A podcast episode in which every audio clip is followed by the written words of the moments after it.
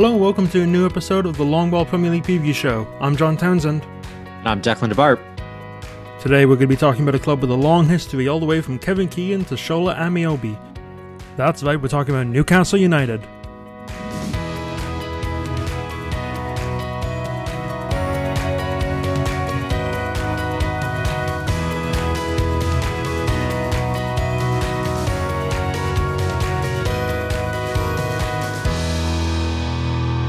First up, we have the fan base mindset section, and for that, we are joined by esteemed journalist for The Mag, the independent voice of Newcastle supporters, Jamie Smith.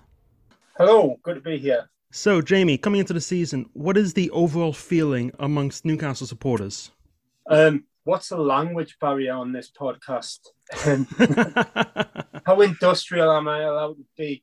Um, it's not good. I think it is kind of premature at this stage because there's a lot of preseason to go. But Newcastle has been an existential club for a long time now under the ownership of Mike Ashley.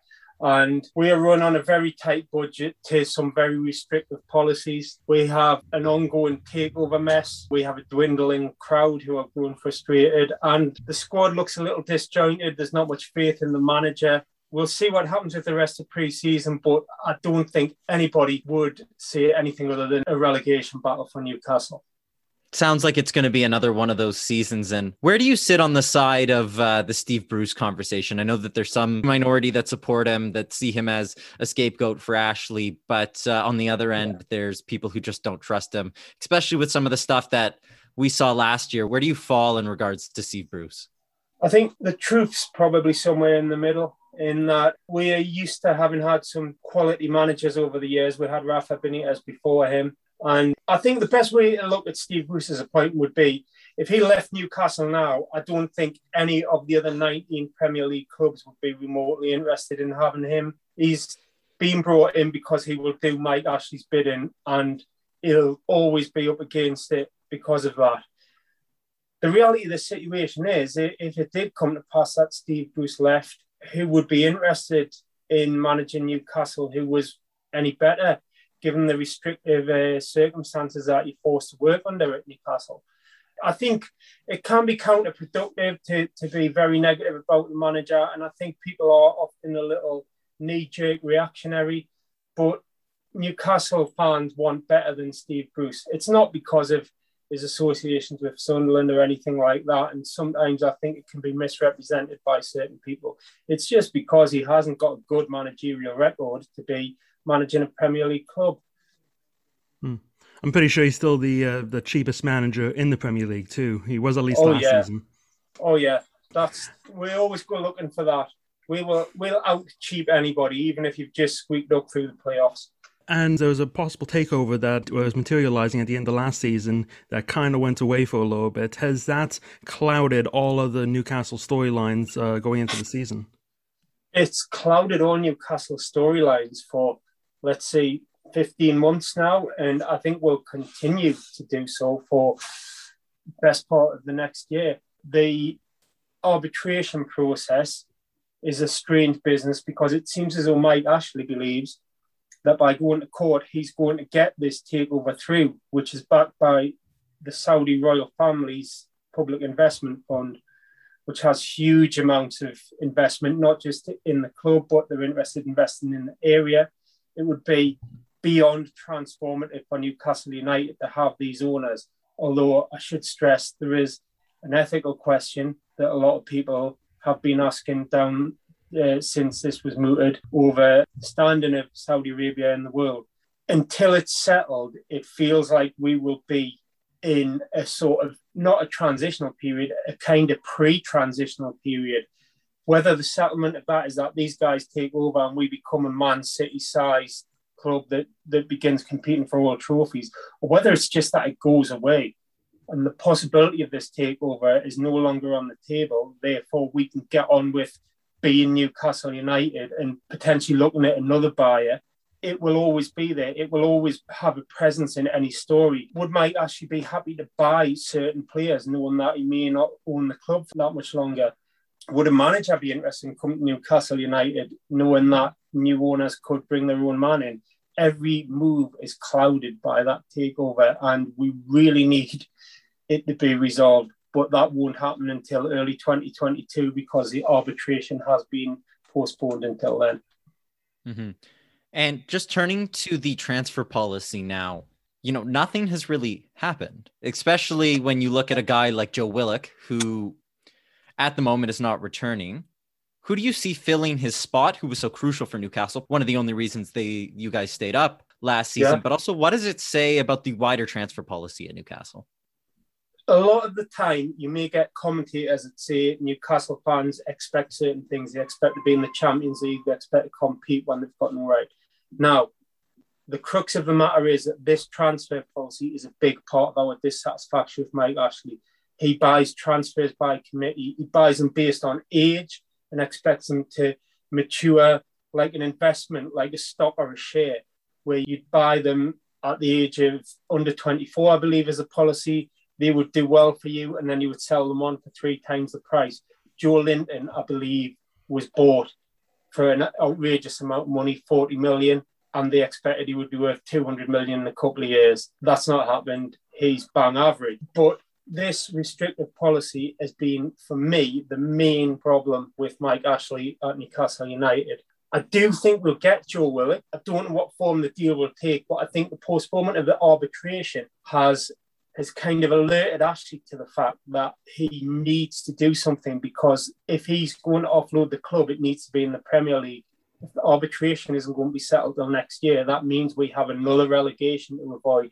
And I think deep down, Ashley will know that Joe Willock could be critical to that. The relegation relies on A, getting Willock, and B, keeping certain key members of the squad fit.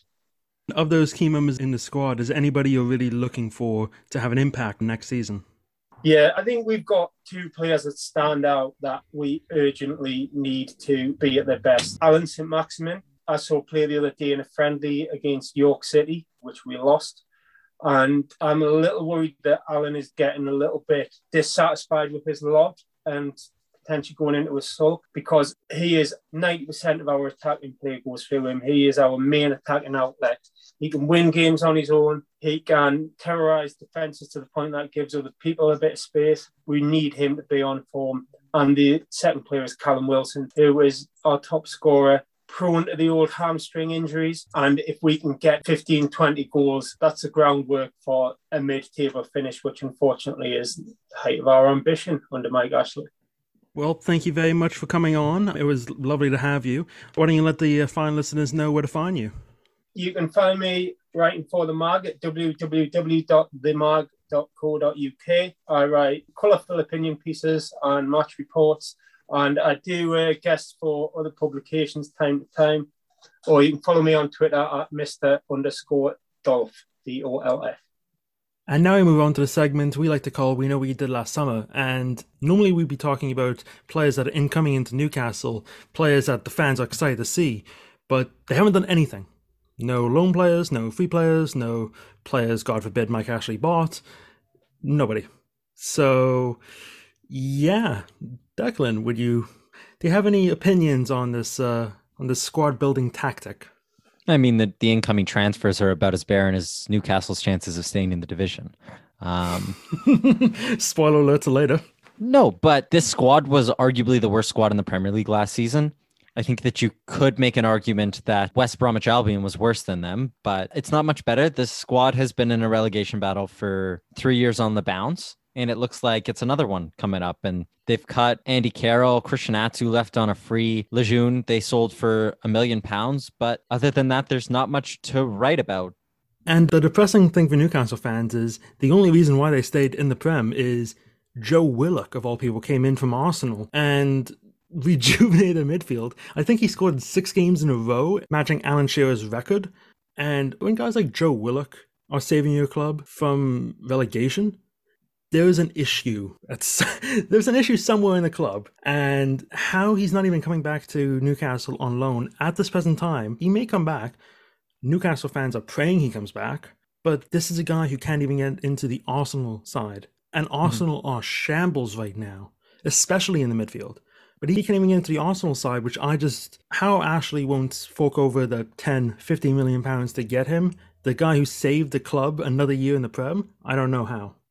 And what's important is that Ashley needs to keep this club in the Premier League because he's trying to sell. And I'm sure that a lot of the incoming transfers have been delayed because the club is up for sale and Ashley doesn't know how much he wants to invest if he's going to bail on the project. So he needs to get some determination from the Premier League if his sale is going to go through with the club. But right now, it doesn't look good because if they go down, Ashley will not get the money he wants for the club and might stick around a couple more years to try and get him back. Or if the arbitration goes on a little bit longer, who knows when they'll get an ability to sign players. And it's not like FIFA where you can sign someone, do their medical, agree to personal terms all in the same day. You need a couple of days at least, at the very least. And that even that is a very short time frame. So this Newcastle squad is in danger. And I promise you, Newcastle fans, we really tried to look for some happy news, mm. but there just isn't any.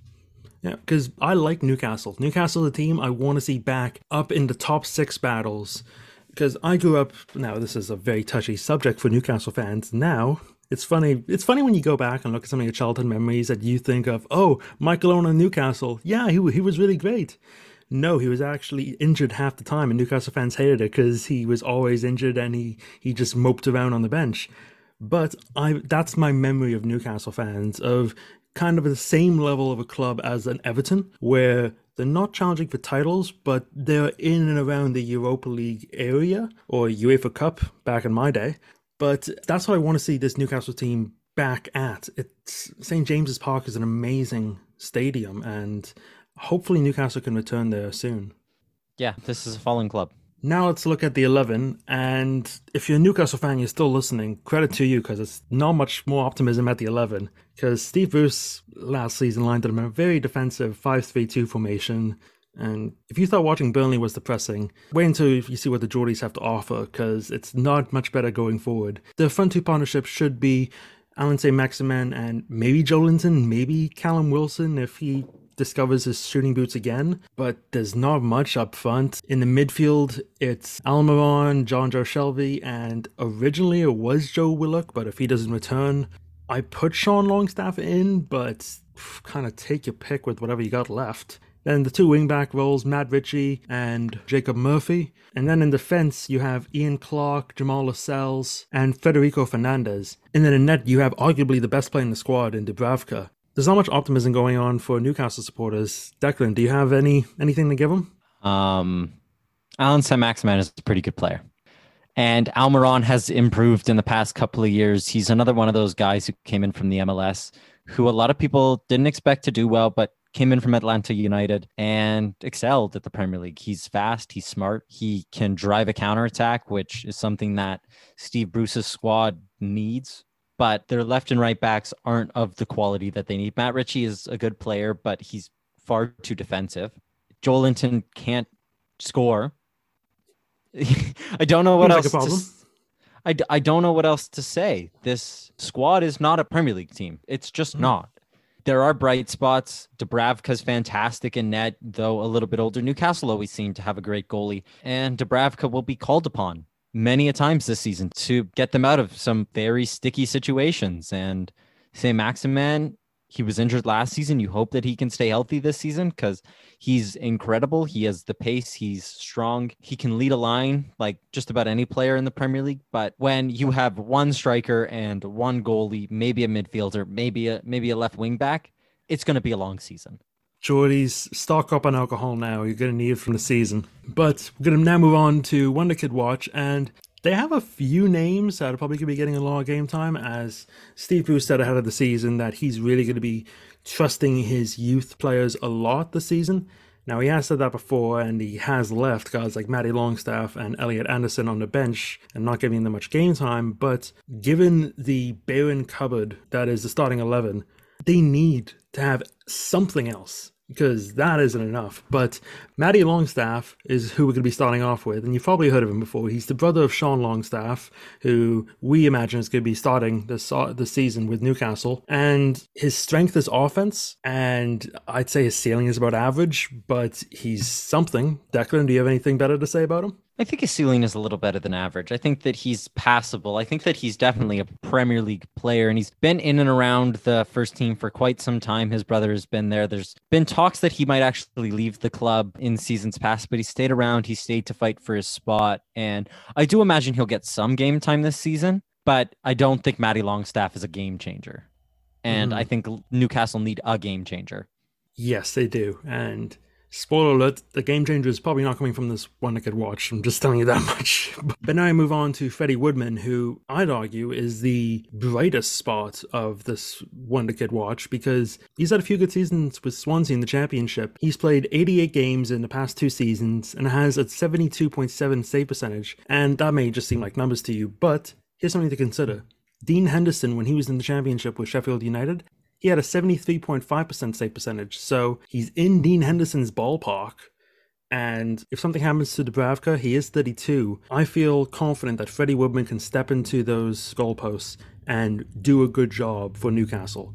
And worst comes to worst, if Newcastle does get relegated, they can either sell Dubravka on to make some money, I would imagine, because he's a decent Premier League goalkeeper. Freddie Woodman will be right there in the sticks and will be a great goalkeeper for Newcastle. Mm-hmm. And he's already proven at the championship level. The step up to the Premier League, as we've seen with Dean Henderson, is a rocky one. It's not always smooth, but Newcastle always seem to have a good goalie, and Woodman might be just the next one. Definitely. Next guy up is Kelland Watts, and he's impressed in his loan spell so far, and he's even been singled out by Jamal Lascelles in the preseason as being one to watch. And even Steve Bruce has talked about him, saying he's giving him a welcomed headache deciding if he's going to be included in the squad or not.